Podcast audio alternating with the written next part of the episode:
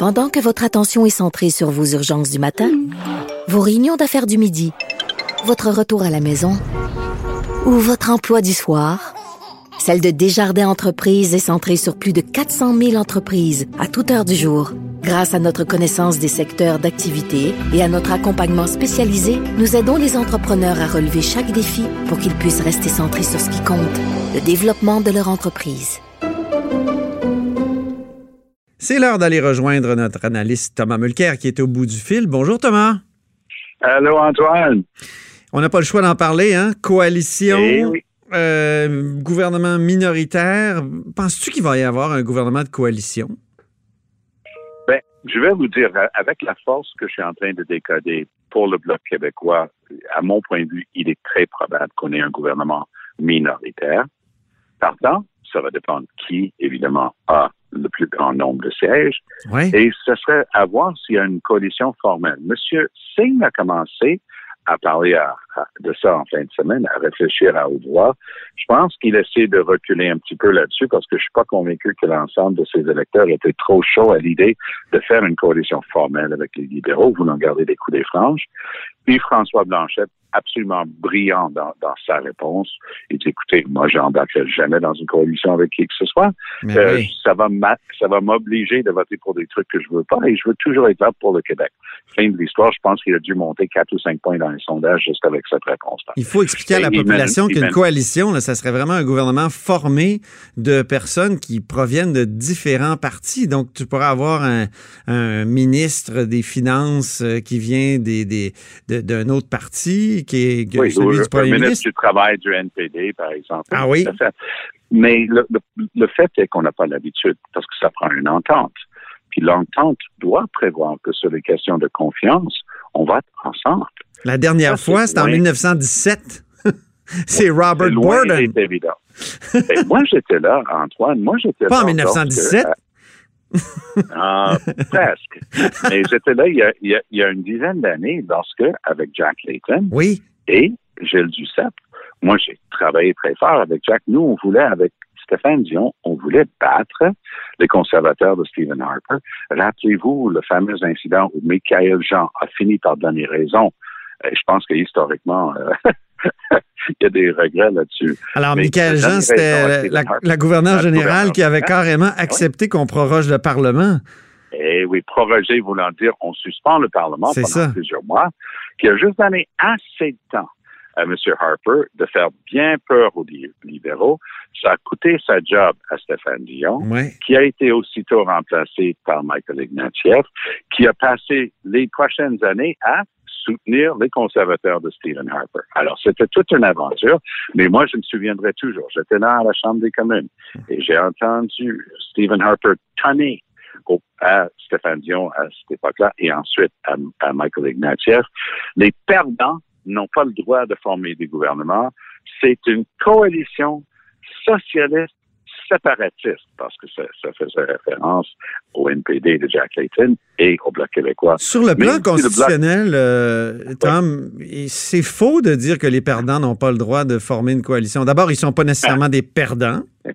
Hein? Eh oui, eh oui, vous avez complètement raison, Antoine. Puis vous savez quoi? Dans une semaine, mardi prochain, quand on va être en train de parler de l'élection de la veille, Oui. qu'on va être le lendemain des élections, vous et moi, on va être en train de passer ça en revue. Parce qu'effectivement, admettons que pour les fins de la discussion, M. Trudeau a quelques sièges de moins que M. Scheer. Il n'y a rien du tout qui empêche M. Trudeau d'aller discuter avec Jagmeet Singh, puis le cas échéant avec Elizabeth May, et dire, écoutez, là, on s'en va voir la gouverneure générale ensemble, parce que comme premier ministre sortant, il a normalement la première possibilité d'essayer de former un gouvernement qui peut offrir un vote de confiance. C'est ça. On ne sait jamais. Ça, ça- ça risque d'être absolument historique où celui qui a pas le- euh, la majeure, pas la pluralité de sièges, donc pas le plus grand nombre de sièges, puisse quand même essayer de former un gouvernement avec l'aide d'autres. Ça va être toute une aventure. Et, et on pensait que les histoires constitutionnelles avaient pris fin avec l'accord du lac Meach. Ben non. Non. Tous les experts constitutionnels vont être en train de d'être présents dans tous les médias pour donner leurs opinions là-dessus pendant des mois et des mois. Et vous et moi, on pourrait même. Tom, on parlait de l'industrie. Hein? On parlait de l'industrie constitutionnelle tellement qu'il y avait des constitutionnalistes qui gagnaient leur vie avec les problèmes constitutionnels. Ben là, ils vont être contents. Le, le guild des constitutionnalistes va être content. Ils vont publier un nouveau tarif des droits. Combien il faut charger pour donner une opinion constitutionnelle. Mais il y a eu des précédents qui ont comme détruit la, la, la thèse de Stephen Harper, c'est-à-dire qu'au Nouveau-Brunswick, euh, on a mis quelques jours à former un gouvernement récemment, en Colombie-Britannique aussi. Donc, il semble que Oui. la théorie euh, de M. Harper soit maintenant comme caduque, non? Oui, tout à fait. Oh, C'était même pas applicable à l'époque. C'était surtout euh, un énorme coup de bâton, coup de matraque politique, parce qu'il montrait jusqu'à quel point il était fort en débat. Oh, on l'aimait pas du tout pour ses idées, mais ce jour-là, moi, je savais que cette histoire de coalition, c'était fini. Et, et- il a sorti en une, une- vraiment une diatribe, mais à haute voix, il criait euh, à la Ah oui? des communes. Puis, ah, mais moi, je savais que c'était fini, là. Oubliez ça. Donc, les, les libéraux euh, ont traîné la patte pendant un autre presque deux ans jusqu'aux prochaines élections et ils ont été massacrés. Euh, ça, c'est la fameuse élection où Jack Layton a regardé Ignatieff. Il dit d'habitude, quand quelqu'un se présente pas au travail, il cherche pas une promotion. Monsieur Ignatieff, vous êtes le député sur les 308 à l'époque qui a travaillé le moins au cours des dernières trois ans. Est-ce que vous pouvez nous, nous sacrer patience? Et Ignatieff est retourné dans ses terres depuis. Ah oui. Mais, mais, mais toi, étais-tu favorable à la coalition euh, Absolument. Dion, ouais, Dion, Ah, Layton et Duceppe, d'une certaine façon. ouais. Di- euh, Dion, oui, Dion Layton tirait du set C'est ça. parce qu'avec avec, avec près d'union, euh, si on veut rester dans le sujet, parce que du set, évidemment, pour des raisons similaires à ce que Bla- Blanchette vient d'évoquer et dont on vient de parler, mais surtout qu'on savait ça serait toxique dans le reste du Canada. Mais Duceppe avait tout simplement prom- promis de voter pour les deux prochains budgets de, de cette coalition-là? Il y avait même des sièges au Conseil des ministres qui avaient été promis à Stéphane Dion, euh, par Stéphane Dion à Jack Layton, et ainsi de suite. Une réelle coalition.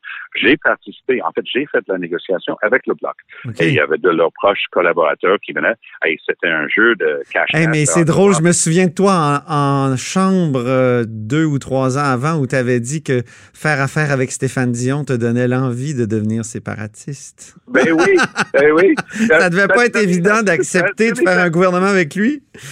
Eh ben, notre, notre collègue euh, Jonathan Trudeau lui-même euh, a dit la semaine dernière, il dit ben quand je vois ces affaires-là, je me demande si je devrais pas devenir souverainiste. Alors ça, ça a bien fait rire Mathieu Boccoté Oui, à la joutière. exactement. Ben, on, on s'en reparlera sûrement en fin Ben de oui. semaine, euh, à la Oui, fin de on cette va avoir semaine. une meilleure Par- idée. Oui, Les sondages euh, ne font qu'ajouter à la confusion. Et on exactement. voit le NPD en train de monter, on voit le bloc en train de se solidifier. Écoutez, là, pour moi, le bloc est entre 30 et 40 sièges rendus là. Oh, Donc, les chances d'un gouvernement euh, minoritaire sont de plus en plus réelles. On va être euh, dans un territoire inconnu au cours des, euh, des prochaines semaines. On va avoir beaucoup de plaisir à commenter tout ça ensemble, Antoine. merci beaucoup, Thomas, puis on s'en reparle Allez, vendredi. Salut. À bientôt. C'était Thomas Mulcair, notre analyste politique. Vous êtes à l'écoute de là-haut sur la colline.